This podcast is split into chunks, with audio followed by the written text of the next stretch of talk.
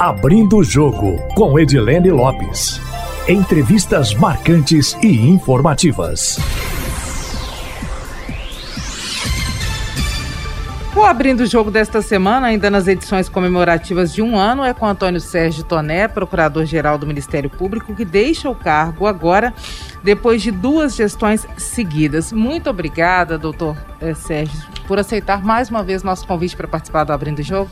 Edilene Lopes, eu que agradeço a oportunidade de falar com você e todos os ouvintes, os assíduos ouvintes do, da Rádio Itatiaia. O senhor foi um dos primeiros entrevistados pelo Abrindo o Jogo, agora nas edições comemorativas de um ano volta e agora fechando a segunda gestão do senhor. Nós já conhecemos a sua trajetória, eu queria que o senhor falasse um pouquinho das dificuldades, dos desafios e dos avanços depois desses quatro anos à frente do Ministério Público de Minas Gerais. Eu penso que as crises foram muitas experimentadas nesses quatro anos, mas os avanços foram maiores. Nós conseguimos colocar os avanços bem superiores às crises. Nós assumimos o Ministério Público no dia que o então governador decretou o estado de calamidade financeira do Estado, decreto esse que não foi revogado até hoje. Então nós tivemos que fazer uma administração nesses quatro anos com muita austeridade, com muito profissionalismo na gestão do nosso orçamento, eh, economizando recursos para que pudéssemos desenvolver os nossos projetos, né, tanto na área, nas, nas áreas estruturais e como institucionais. O senhor, na gestão do senhor, pegou um, um rescaldo aí também, um, parte do processo de Mariana, o rompimento de Brumadinho foi na gestão do senhor. Como é que o senhor avalia que o Ministério Público lidou com essas duas questões e qual que é a expectativa do senhor agora para o acordo que deve ser fechado ainda nos próximos dias entre as gestões do senhor e do novo procurador? Olha, nós realmente tivemos que administrar o rescaldo de Mariana. As instituições, quando nós entramos, estavam praticamente sem diálogo, né? Nós conseguimos resgatar o, o diálogo institucional com o Ministério Público Federal, com, com o Estado, a AGE, com as defensorias públicas da União, de Minas e do Espírito Santo, assim como o, o, a AGE do Espírito Santo, o M P do Espírito Santo, e a partir daí eh, nós conseguimos organizar melhor os trabalhos de Mariana. Depois, na sequência, veio a, a, a A, a, a tragédia de Brumadinho, que matou quase trezentas pessoas e causou também uma devastação no meio ambiente muito preocupante. E, e essa interlocução, esse diálogo institucional que nós conseguimos proporcionalizar, é, proporcionar, foi capaz de, no primeiro dia, reunir aqui na minha sala todas essas instituições. E, e a partir daí conseguimos traçar um, um plano de trabalho é, interinstitucional. Formei uma força-tarefa aqui no Ministério Público, coisa que foi coordenada, brilhantemente coordenada pela doutora Andressa Lanchotti e tantos outros colegas, e conseguimos em, em tempos recordes, né, diferentemente do que ocorreu em Mariana. No primeiro dia já conseguimos bloquear cinco bilhões para a reparação dos danos ambientais e mais cinco bilhões no socioeconômico. Com isso, nós conseguimos acautelar, só da parte do Ministério Público, cerca de dez bilhões. Instauramos uma investigação criminal, uma pronta investigação criminal, conseguimos o decreto de muitas prisões e, no prazo de um ano, nós conseguimos judicializar tanto a ação civil pública relacionada com os danos ambientais, quanto a ação civil pública relacionada com o socioeconômico, a indenização dos atingidos, em favor dos atingidos, tanto nos aspectos individuais, coletivos e difusos. É, impetramos também a ação penal para punir os responsáveis pela prática daquilo que nós consideramos homicídios dolosos, crimes hediondos, além dos crimes ambientais. Entramos com ações anticorrupção contra a Túv Sud e a Vale também. E desenvolvemos intensos trabalhos com as instituições, com a Defensoria Pública, com a AGE, com o Ministério Público Federal, é, ouvindo também os atingidos o tempo todo. Isso foi uma marca muito forte da nossa administração, e agora nós estamos em condições, né, de, de, de realizar, de antecipar a, a, a, a, as indenizações e as compensações por danos morais e coletivos, né, fazendo o acordo. As instituições já fizeram, já têm as suas premissas acertadas, inclusive quanto ao valor pedido, caso seja necessário o juiz decidir.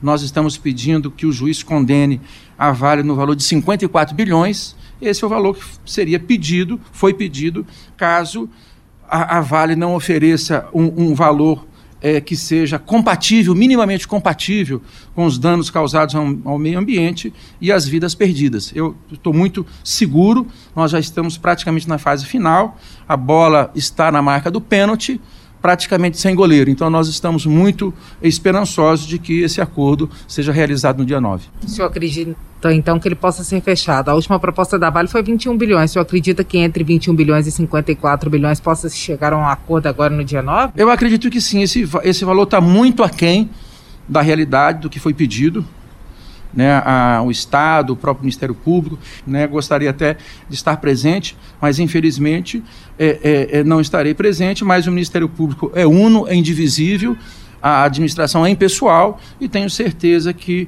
o, o, vai se manter firme nesse propósito de obter uma indenização que satisfaça esses danos, que respeite todos os atingidos, né, é, que, que que percorrem pela bacia do rio Paraopeba, tenho certeza que nós teremos uma solução satisfatória. Teve uma polêmica logo no início de que o Estado toparia pelo menos metade dos cinquenta e quatro bilhões, que seriam vinte e seis bilhões de reais.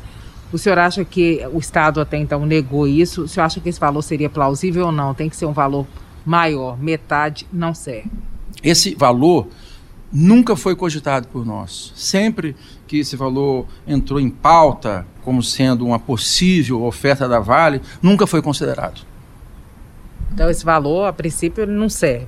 Em princípio, esse valor não serve. Está tá muito distante do valor de cinquenta e quatro bilhões, mas, como eu disse, né, os negociadores estarão, né, é, é, no dia nove, é, é, eu e praticamente toda a minha equipe não estaremos mais à frente do Ministério Público, então eu, com, com, muita, com muita ética, com muita reserva, eu deixo isso para a próxima administração concluir os trabalhos. Como eu disse, a bola já está na marca do pênalti. Agora, dentre todas as crises enfrentadas, o senhor também pegou a greve do caminh- dos caminhoneiros, né? Como é que foi a atuação do Ministério Público nesses dois episódios, a greve dos caminhoneiros e agora, recentemente, ainda atual na pandemia da covid dezenove? Olha, for, foram crises, né, tanto a greve dos caminhoneiros como agora da pandemia, em que nós atuamos prontamente desde o início. É, eu formei uma força-tarefa por ocasião da greve dos caminhoneiros e, e atuamos em todo o estado com unidade.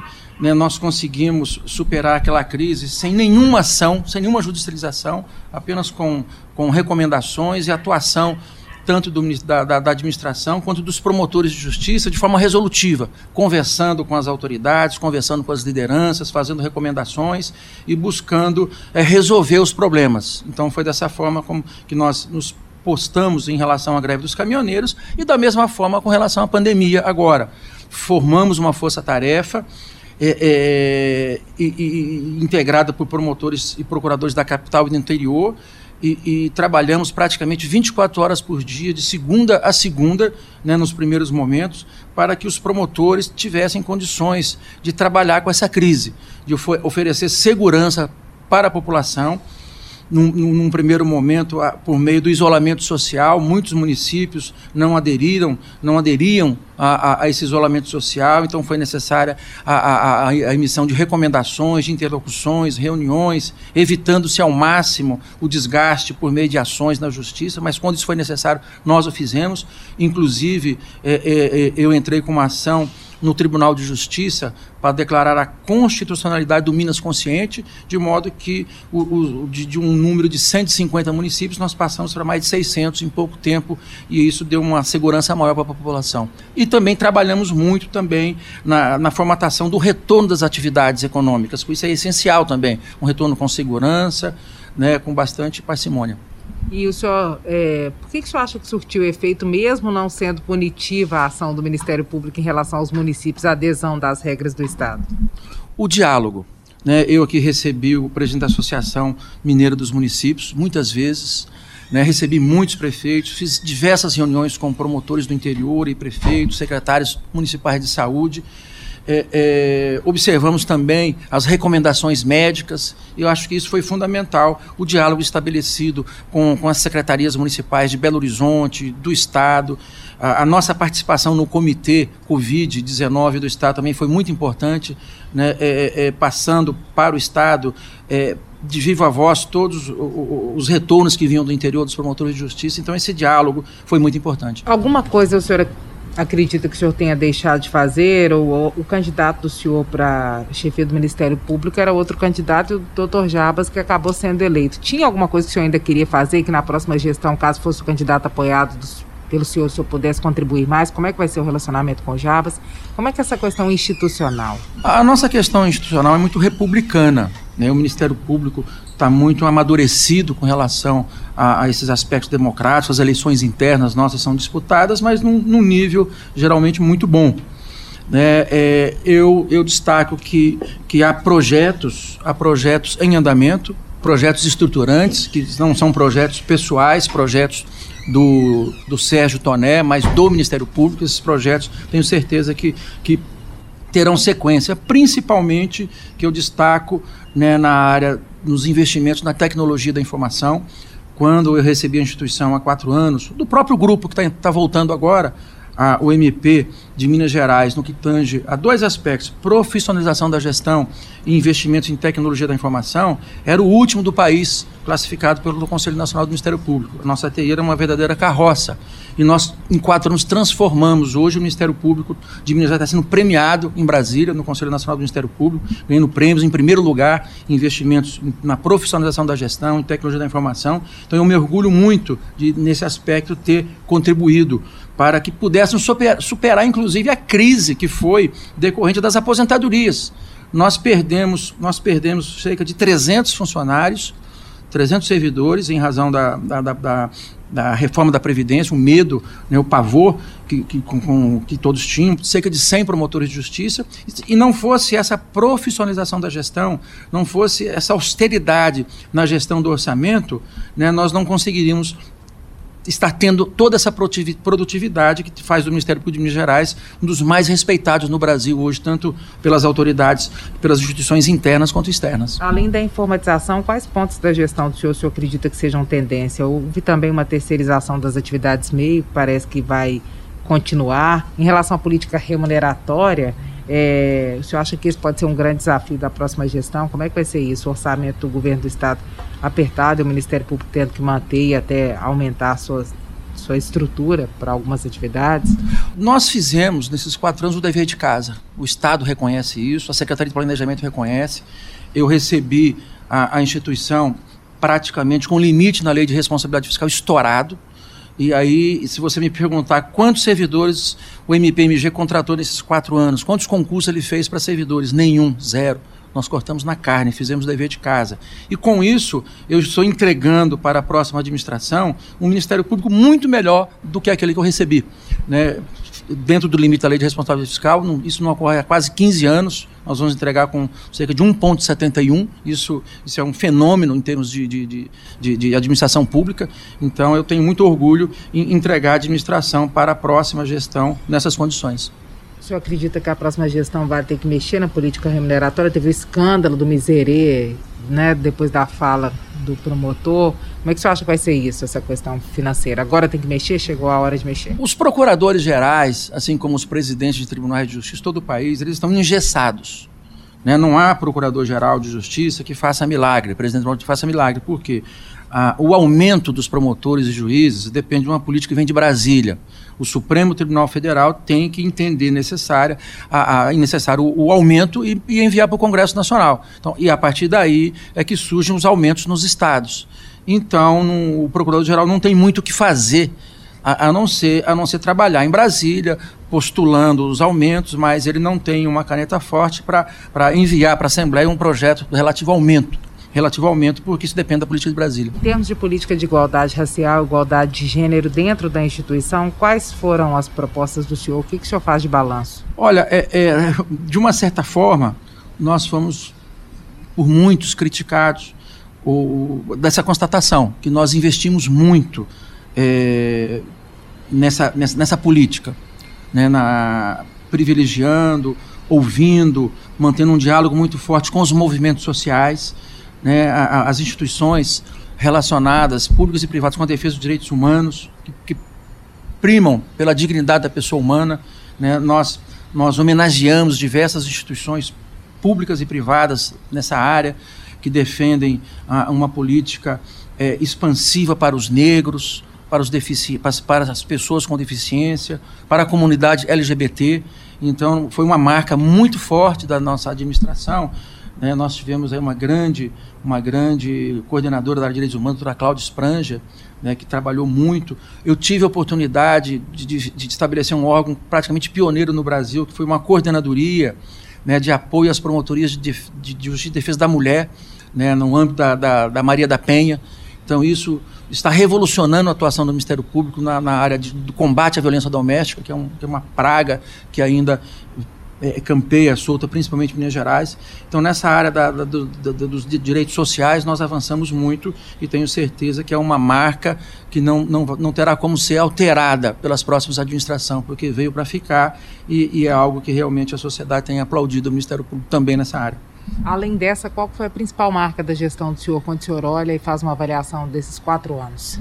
Olha, uma outra marca importante que eu queria, que eu queria deixar ressaltado foi o papel que, que nós conseguimos, é, é, o empoderamento da mulher no Ministério Público. Né? É, nós, diversos órgãos importantes, de estruturais, nós colocamos nas mãos de, de, de mulheres. Né? Na área administrativa, cerca de, de catorze, nós temos hoje catorze superintendências, nove das quais são ocupadas e chefiadas por mulheres. A nossa diretora-geral, nesses quatro anos, foi uma mulher, né? a, a, a, a Clarissa. É, a, a, a área de combate ao crime organizado, a, a criminal, nós conseguimos reduzir todos os índices de criminalidade nesses quatro anos. Né? Eu, eu consegui, eu, eu, eu, nós avançamos com os GAECOS, eu criei cerca de quinze GAECOS no interior com exclusividade e chefiados por uma mulher, a doutora Cláudia, a doutora Cássia Virgínia, que inclusive foi adjunta institucional. A área de direitos humanos, a doutora Cláudia Espranja, como eu disse, é, também no início, a doutora Nívia. A área do meio ambiente, praticamente só mulheres trabalhando, a doutora Andressa Lanchotti coordenando, a doutora Gisele Ribeiro, a Marta, a Luciana Imaculada. Na área de educação, uma área nova que nós criamos, também uma grande inovação.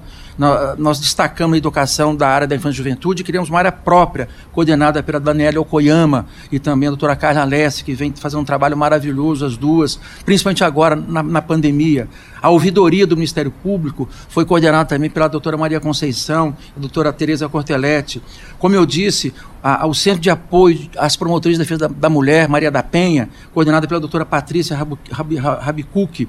Né, na área de, de, de, de defesa dos idosos, da pessoa com deficiência e família, a doutora Jaqueline Moisés, a doutora Miriam Queiroz. Na área de fundações, terceiro setor, uma das áreas mais importantes da instituição, nós designamos a doutora Maria Lúcia. Aqui na assessoria especial do Procurador-Geral de Justiça, duas mulheres, duas promotoras brilhantes também, que contribuíram muito para o crescimento da instituição, a doutora Kátia Suzane, a doutora Carolina Mendonça. É, e no CAUET também, na área de combate aos, a, a, a, às fraudes tributárias, a doutora Maria Fernanda. Então, uma outra marca que, que nós estamos deixando foi o empoderamento da mulher na administração do Ministério Público, tanto na área institucional quanto na área administrativa. Agora, olhando com um olhar mais crítico, tem alguma coisa que o senhor fez que o senhor faria diferente em uma próxima gestão, ou se tivesse visto de fora, faria de um outro jeito? Eu ainda não estou muito certo a respeito disso, sabe? Mas o, o marketing tem sido muito importante. O marketing por meio das redes sociais, Facebook, Instagram. A, a minha oposição também, eu tive uma oposição cerrada aqui de quatro anos, né? O meu opositor ficou no Facebook, no, no Instagram, quatro anos, inclusive muitas vezes expondo indevidamente a instituição. Então talvez é, eu teria tido uma preocupação não só de trabalhar como nós trabalhamos, É, avançar como nós avançamos, mas também de, de, de divulgar um pouco mais, divulgar com mais propriedade todo esse trabalho.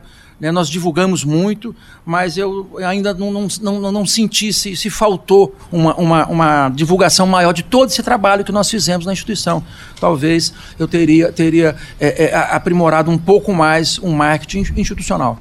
A posse, é, dessa vez, é um pouco diferente também em função da pandemia, de tempos anteriores. Não é o senhor que vai passar o cargo direto para o novo procurador. Por que que acontece dessa forma desse ano?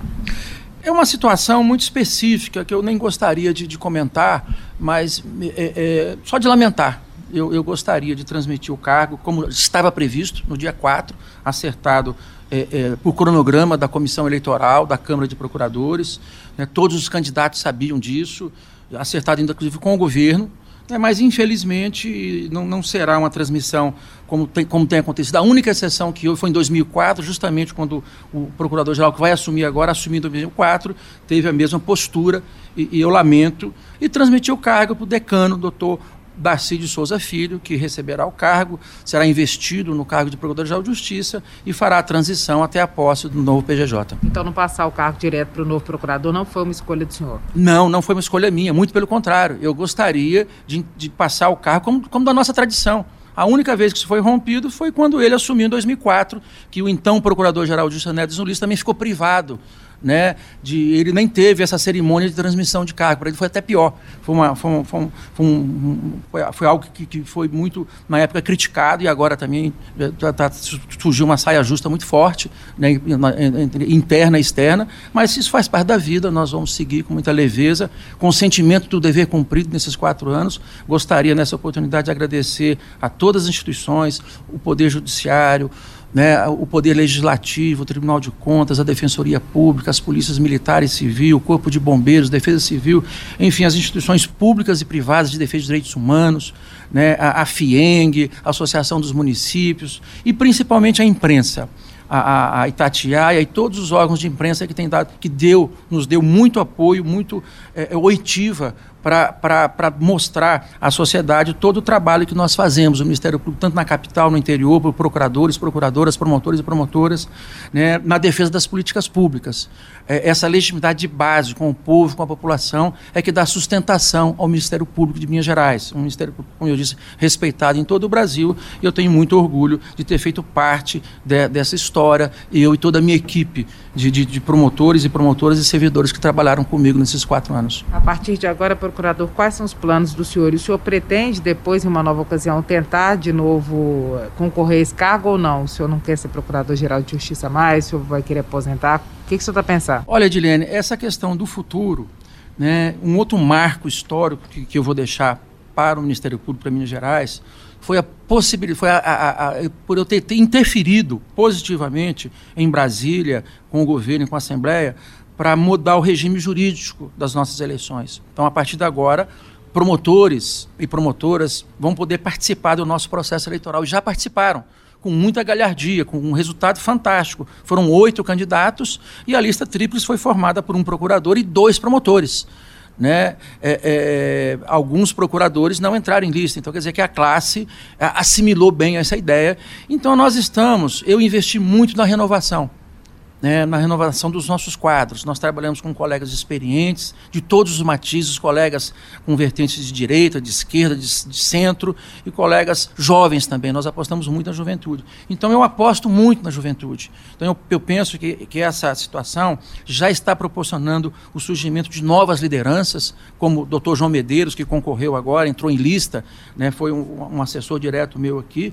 É, é, então, eu aposto no surgimento de novas lideranças. Eu não vou me aposentar, como maldosamente a oposição disse durante a campanha, não vou me aposentar, vou voltar para a minha trincheira, para o chão da fábrica, para o meu órgão de execução. Eu tenho trinta e quatro anos de carreira, e desses, desses trinta e quatro anos de carreira eu fiquei oito anos na situação, na, na administração, né, quatro anos na administração do Neto Zulista e quatro anos agora na minha administração. O restante foi como órgão de execução, é onde eu gosto, onde eu sei trabalhar também, né, e me orgulho muito de ser promotor de justiça, de órgão de execução, no caso agora procurador. Vou voltar para a minha Procuradoria Criminal, atuar junto ao Tribunal de Justiça, e lá vou continuar prestando serviço à instituição, à sociedade, e, me, e sempre me, como homem público que sou, sempre me colocando à disposição, né, do, dos demais poderes, da classe, da instituição, da imprensa, para continuar participando positivamente dos debates públicos em torno daquilo que a sociedade é, precisa é, é, para se tornar mais justa, mais solidária, mais humana, como diz a própria Constituição. O senhor acha que tem chance de o senhor